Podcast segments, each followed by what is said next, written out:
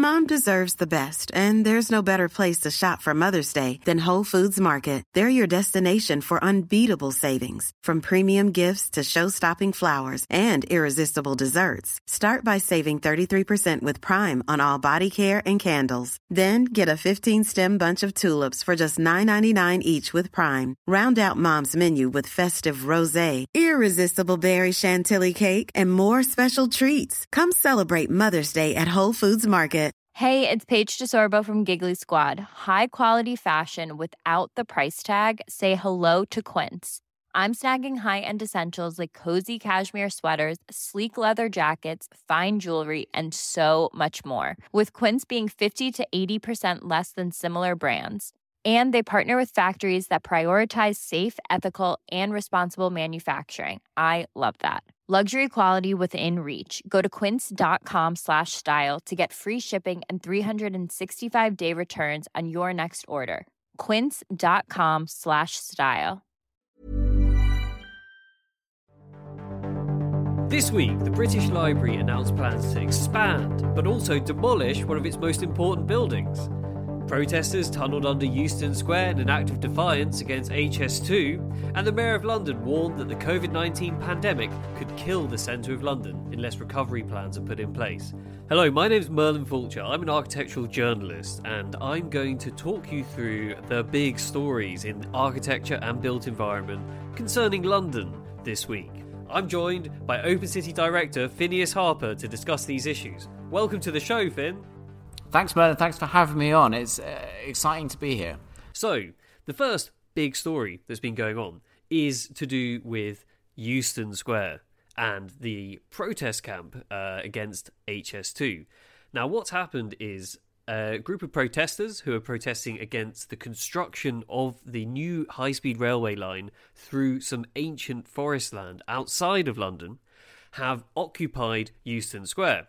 And if you ever travelled along uh, the Euston Road, you've probably seen Euston Square. It's uh, some bunch of trees uh, right outside the Euston train station. Uh, typically, there was absolutely nothing going on in Euston Square, but in recent times, you may have seen some tents there. Uh, and what's happened is, while there were some tents there, just being tents, not really doing much, uh, some people dug down and then dug across, and they've effectively created a kind of impromptu mine, a bit like uh, an image uh, that you might see in a film of like a coal mine or a gold mine in western or something like that, with all these timbers propping it up. Uh, so they've they've done that uh, entirely off their own bat as an act of defiance against the construction of the high speed two railway line, and they've gone into the uh, the tunnel uh, and they've secured themselves in the tunnel. And now it's a kind of epic battle uh, between uh, the HS2 uh, which wishes to take take ownership of this land in order to to build the HS2 railway line, which will require Euston train station next door to be a little bit larger and there to be some sort of staging grounds for construction and so forth.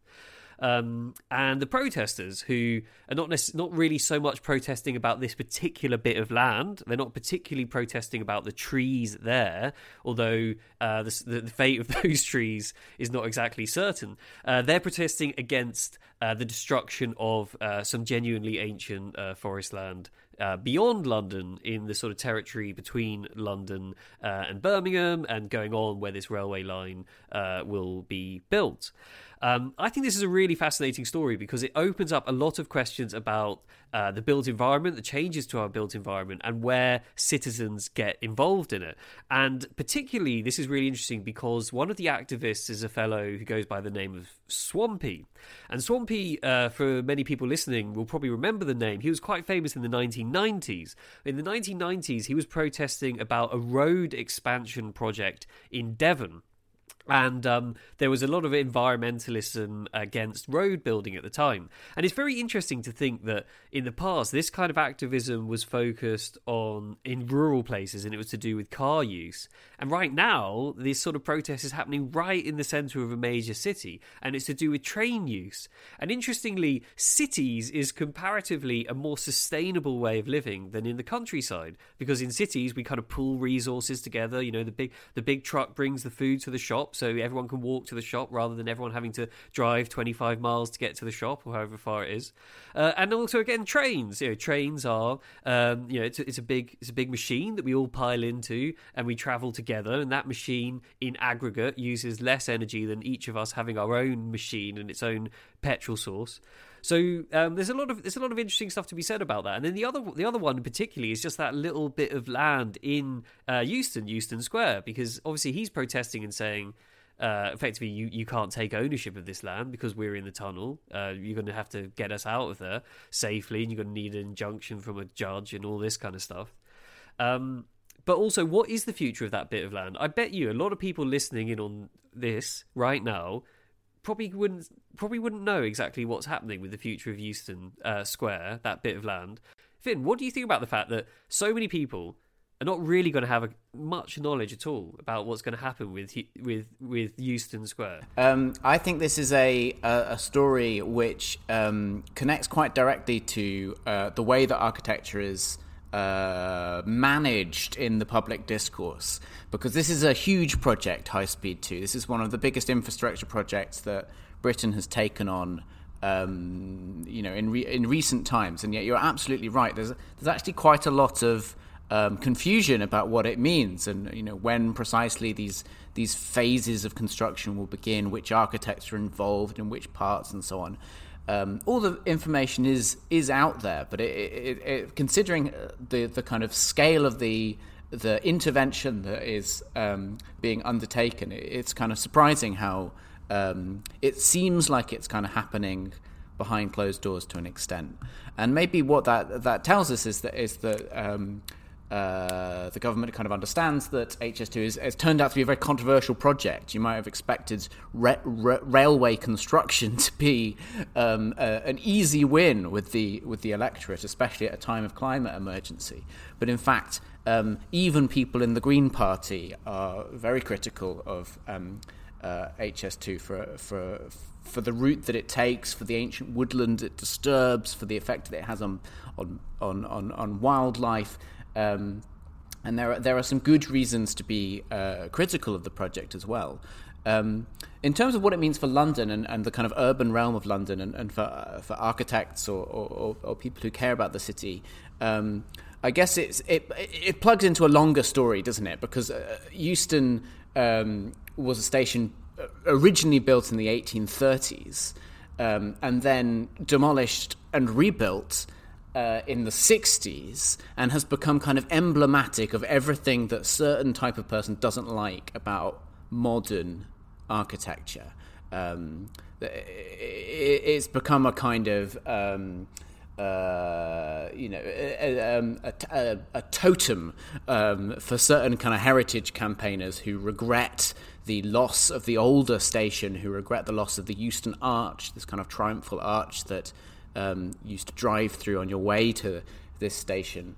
Um, and certainly uh, they have a point, right? The, the, the kind of 60s um, Euston Station has really uh, declined since its heyday. There's been a kind of accretion of um, grubby, grotty concessions stands, which has kind of spoiled any uh, original architectural vision that came from the, the, the 1960s um, design. And so potentially um, uh, it's because of all those controversies, the, the, the difficulty of the, the opposition to the line, and the huge feeling around um, that particular site and, and mistakes that were made in the past, uh, why um, this is not a, a, a um, more in the public eye. Absolutely, and I think it. I mean, I hazard to sort of question how much the politicians themselves even know about the finer details of this project. Um, there was an interesting sort of moment in in the sort of genesis of our democracy in the 19th and early 20th centuries that uh, you know the railway magnates were out there in the fields, wandering around with theodolites and like laying out tracks through um, established country seats, and it was uh, you know a moment where the countryside was kind of being torn up with these railway lines, which now are considered very much like a part of our uh, architectural and almost pretty much like our natural heritage. You know, this is this is what makes Britain. The you know these railway lines that go through it, but. Um, yeah, there's a, there's a, there's a sort of feeling that you know, when it gets to the details of what's actually being proposed here, that um, is it really known well enough? And I think so. I had to look onto uh, various different articles this afternoon. I came across a, an excellent resource, New Civil Engineer, and they had an article there which explained exactly what the, the game plan is. There's three phases. So, through the high speed railway line platforms will be built on land to the west of the existing Euston station, which is um, a bit of London uh, where there's a street called Drummond Street, and there's lots of cool restaurants and wholesale food things, and there was an architecture practice there, and so on. So that will be a new station built on top of a little park and a load of beautiful old buildings, right? The existing station will just stay there right next to that. And then in a second phase, that existing station will be redeveloped and with some possibly some skyscrapers and other things put on top of it. And then in a third and final phase, starting in 2027, the bit of land to the south of the station where those trees are, where that protest camp is, will eventually be redeveloped with some kind of epic gateway to the whole thing. However, um, some sort of rejigging of the program uh, means that actually those sort of three stage thing might not happen. It might all happen in one stage just to save money. But it kind of sh- it goes to show you how uh, you know these these sort of finer details aren't necessarily always communicated, and that's why when when somebody like Swampy Swampy comes along with his protest, um, it's it's your classic uh, it's your classic media stunt, isn't it? So like press journalism, it used to be full of people doing these stunts. You know, you, okay, I'm going to do this thing, and then all the journalists are going to pile in, and they're going to report on what we're doing. And like, okay, well, if anyone, you know, don't forget we're living in the middle of a pandemic, so you know the headlines are somewhat preoccupied with other more pressing matters. So it does sort of show that um, you know what's necessary in order to get media attention right now, uh, but also. Um, it also kind of reflects on the fact that people really don't know enough about this railway line and how it will, uh, you know, will really benefit all of us and have a have some great um, uh, uplift to our connections to the rest of the country. Um, although the, the poor old 1960s Euston train station and its beautiful, elegant open spaces, which you need to be quite athletic to get around uh, with those ramps, uh, it might just suffer a little bit. Um, Moving on. Okay, the second big story of the week in London architecture is if you haven't seen it, you need to see it. Get on Google, look for these images. Go actually to the Architects Journal, which has a brilliant article on this. And this is the new extension to the British Library. Anybody who studied in university in London will have been uh, been there many times. Anybody who loves books, anybody who loves the free internet and the exhibitions, you've been down to the British Library. It is an extraordinary building on Euston Road, quite near to this protest we were just discussing discussing. It's designed by Colin St John Wilson uh, in the 1960s, but it took a very long time to build and only really opened in the 1990s. Uh, it's amazing. Uh, uh, but the big thing we're discussing is the fact that there's been uh, proposals to build an extension to this library. And so the extension will be built to the north of the library, quite near to the entrance to St Pancras station. Uh, which currently um, that bit of the entrance doesn't really have any good connection to the library. So yeah, great. It, we need a better connection to the library, uh, and the propo- the visuals, the vision for what this new extension to the library will look like have been published this week. Um, uh, have you had a chance to look at them, Finn? I mean, as an architectural critic, a man of incisive knowledge and wit on these topics, what did what did you think when you saw Richard Rogers' proposal for it's uh, it's a surprising move. You'd have thought the British Library uh, would be the kind of the absolute gatekeepers of heritage and of uh, history, and that would extend not only to their, their collections but to the extraordinary building that they are lucky enough to inhabit. And uh, for me, a kind of key part of this um, story is the fact that the extension by um, uh, Rogers practice, Rogers Stirk Harbour and Partners, will cause the demolition of the British Library Centre for Conservation, which was itself an extension to the original British Library designed by Long and Kentish. Now, Long and Kentish um, was a practice uh, run by M.J. Long and Rolf Kentish.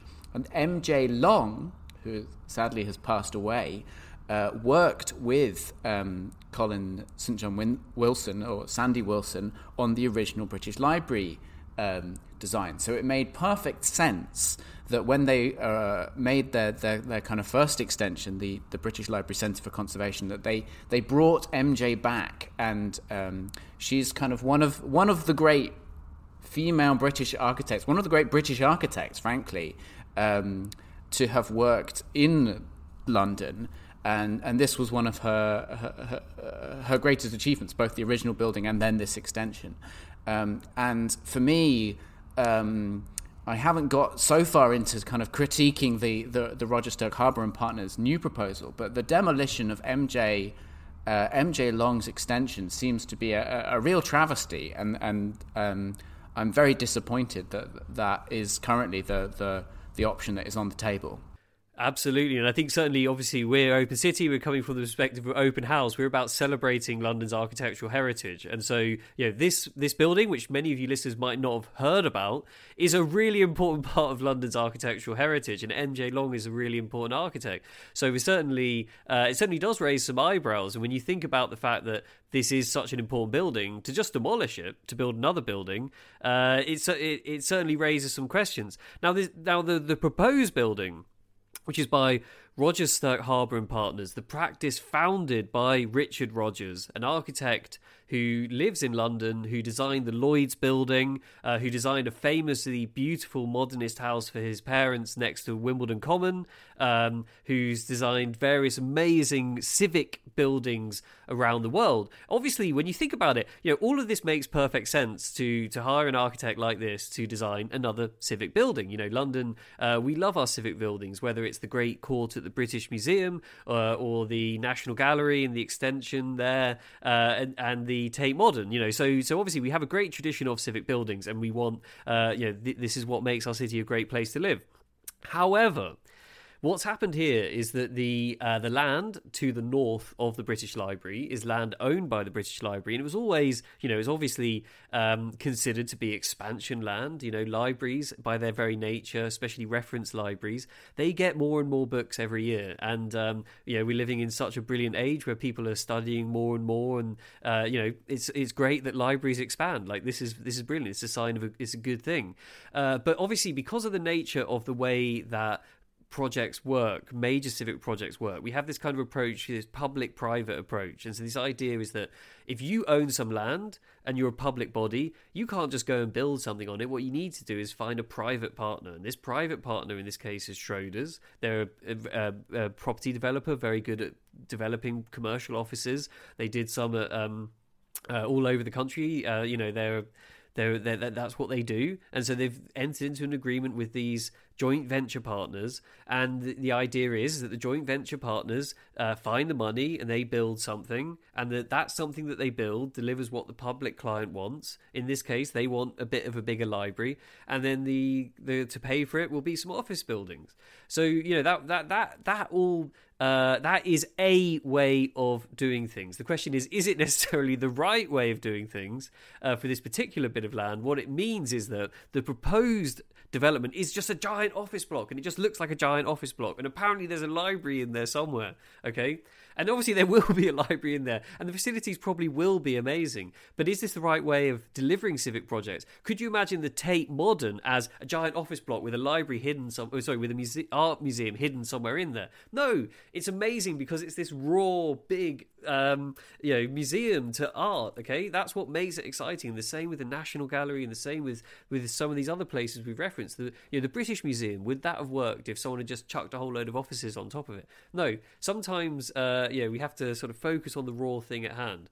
So I think that uh, certainly that is one criticism of it, and the other thing is the, the architecture itself. Uh, although um, it really is, it's just an office building. So that's that's pretty much all that needs to be said to describe yeah. it. I think that the context um, is is important because, of course, we've been experimenting with ways of of kind of uh, using uh, private development to subsidize um, public development or, or, or, architecture for the public good um, for a number of decades. And there's some big flaws in that model. And uh, the mayor of London, Sadiq Khan, is currently moving the entire operations of his of of the London Assembly from City Hall into um, a building in um, in the east by the Royal Docks. Now they're doing that because uh, when City Hall was built, it was built under a, a, a, not the same, but a, similar scheme where you, you, use private sector money to build uh, a public building in the short term. So you get nice, good new facilities,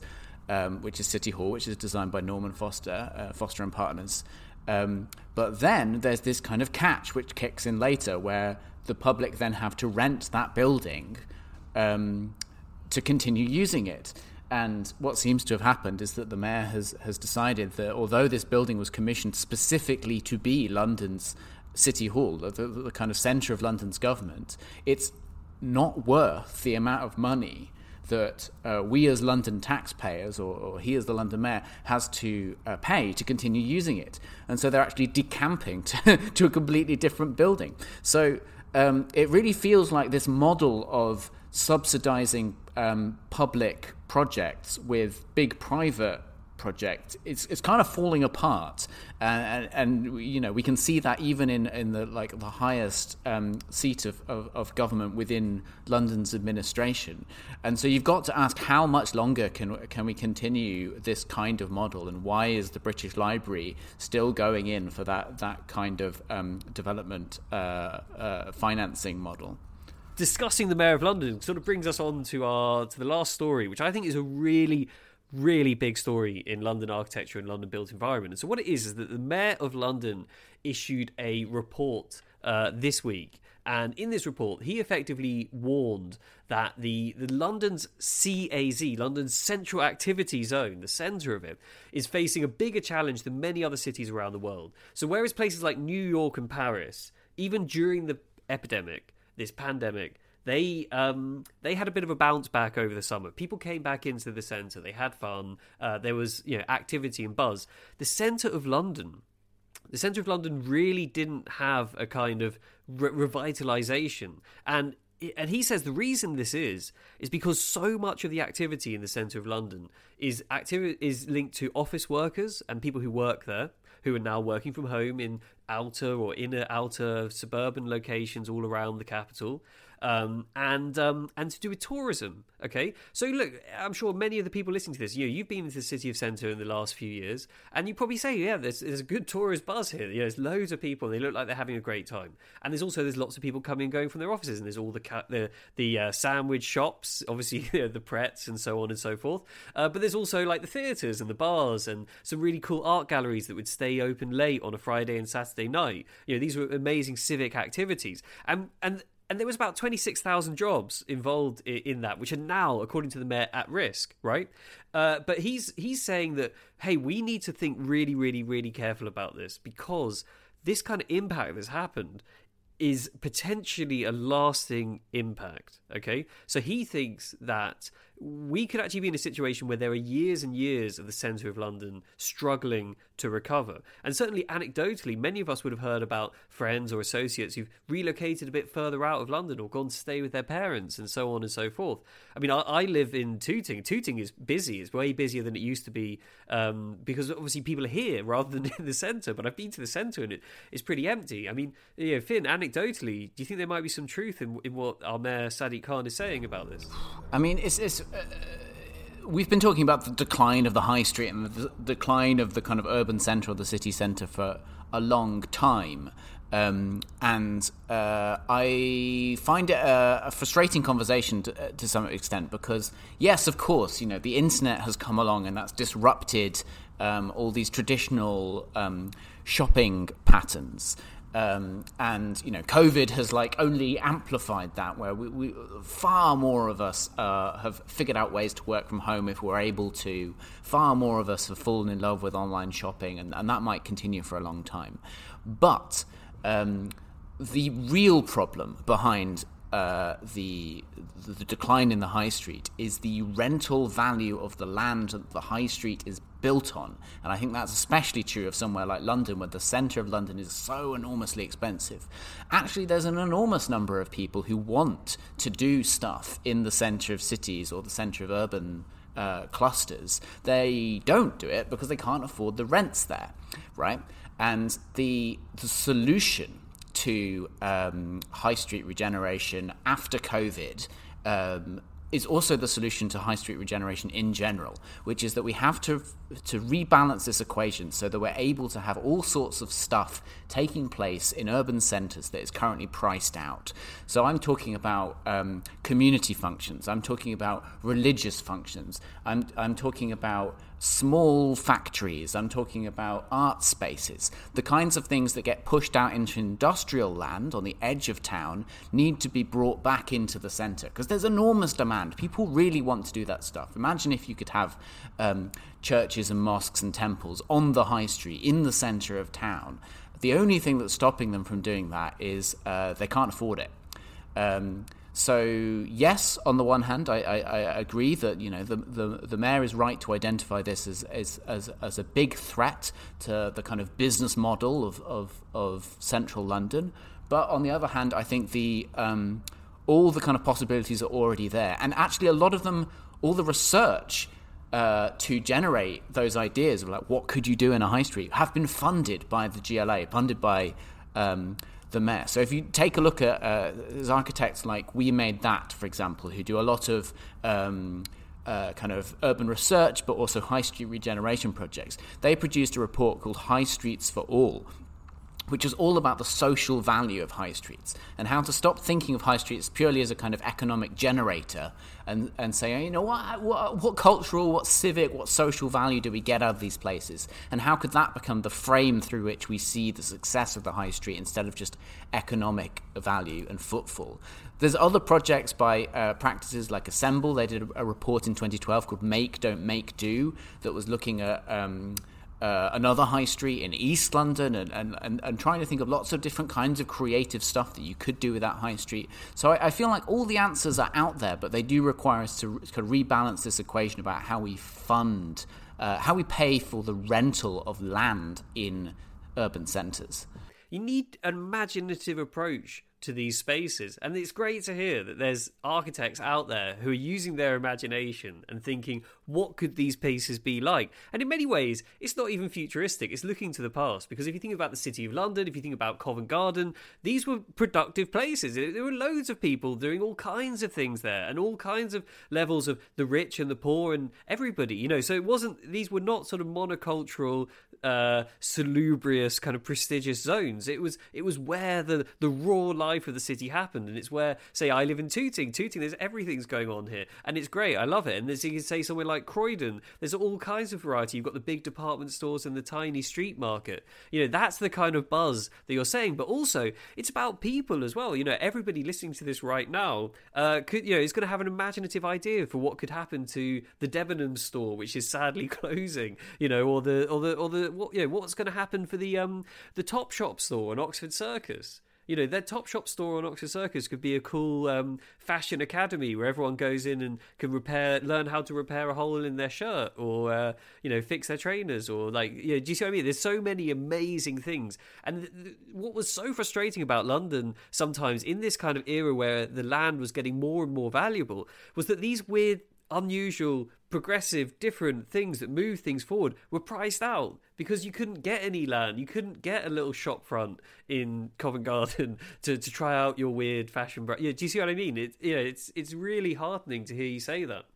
We're going to try and do this show once a week, just rounding up the kind of key issues that are facing um, architects across this city.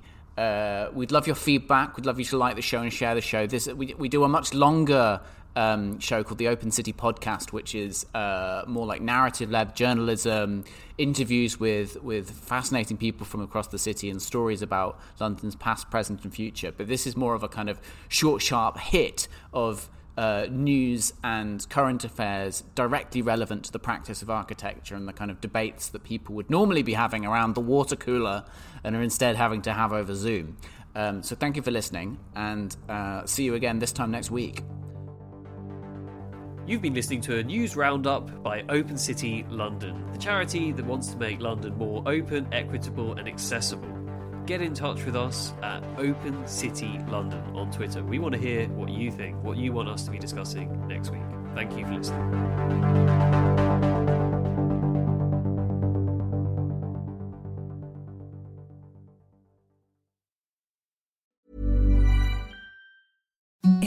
The softest sheets you've ever felt. Now imagine them getting even softer over time. That's what you'll feel with Boll and Branch's organic cotton sheets. In a recent customer survey, 96% replied that Boll and Branch sheets get softer with every wash. Start getting your best night's sleep in these sheets that get softer and softer for years to come. Try their sheets with a 30-night guarantee. Plus, get 15% off your first order at bollandbranch.com. Code BUTTERY. Exclusions apply. See site for details. Planning for your next trip?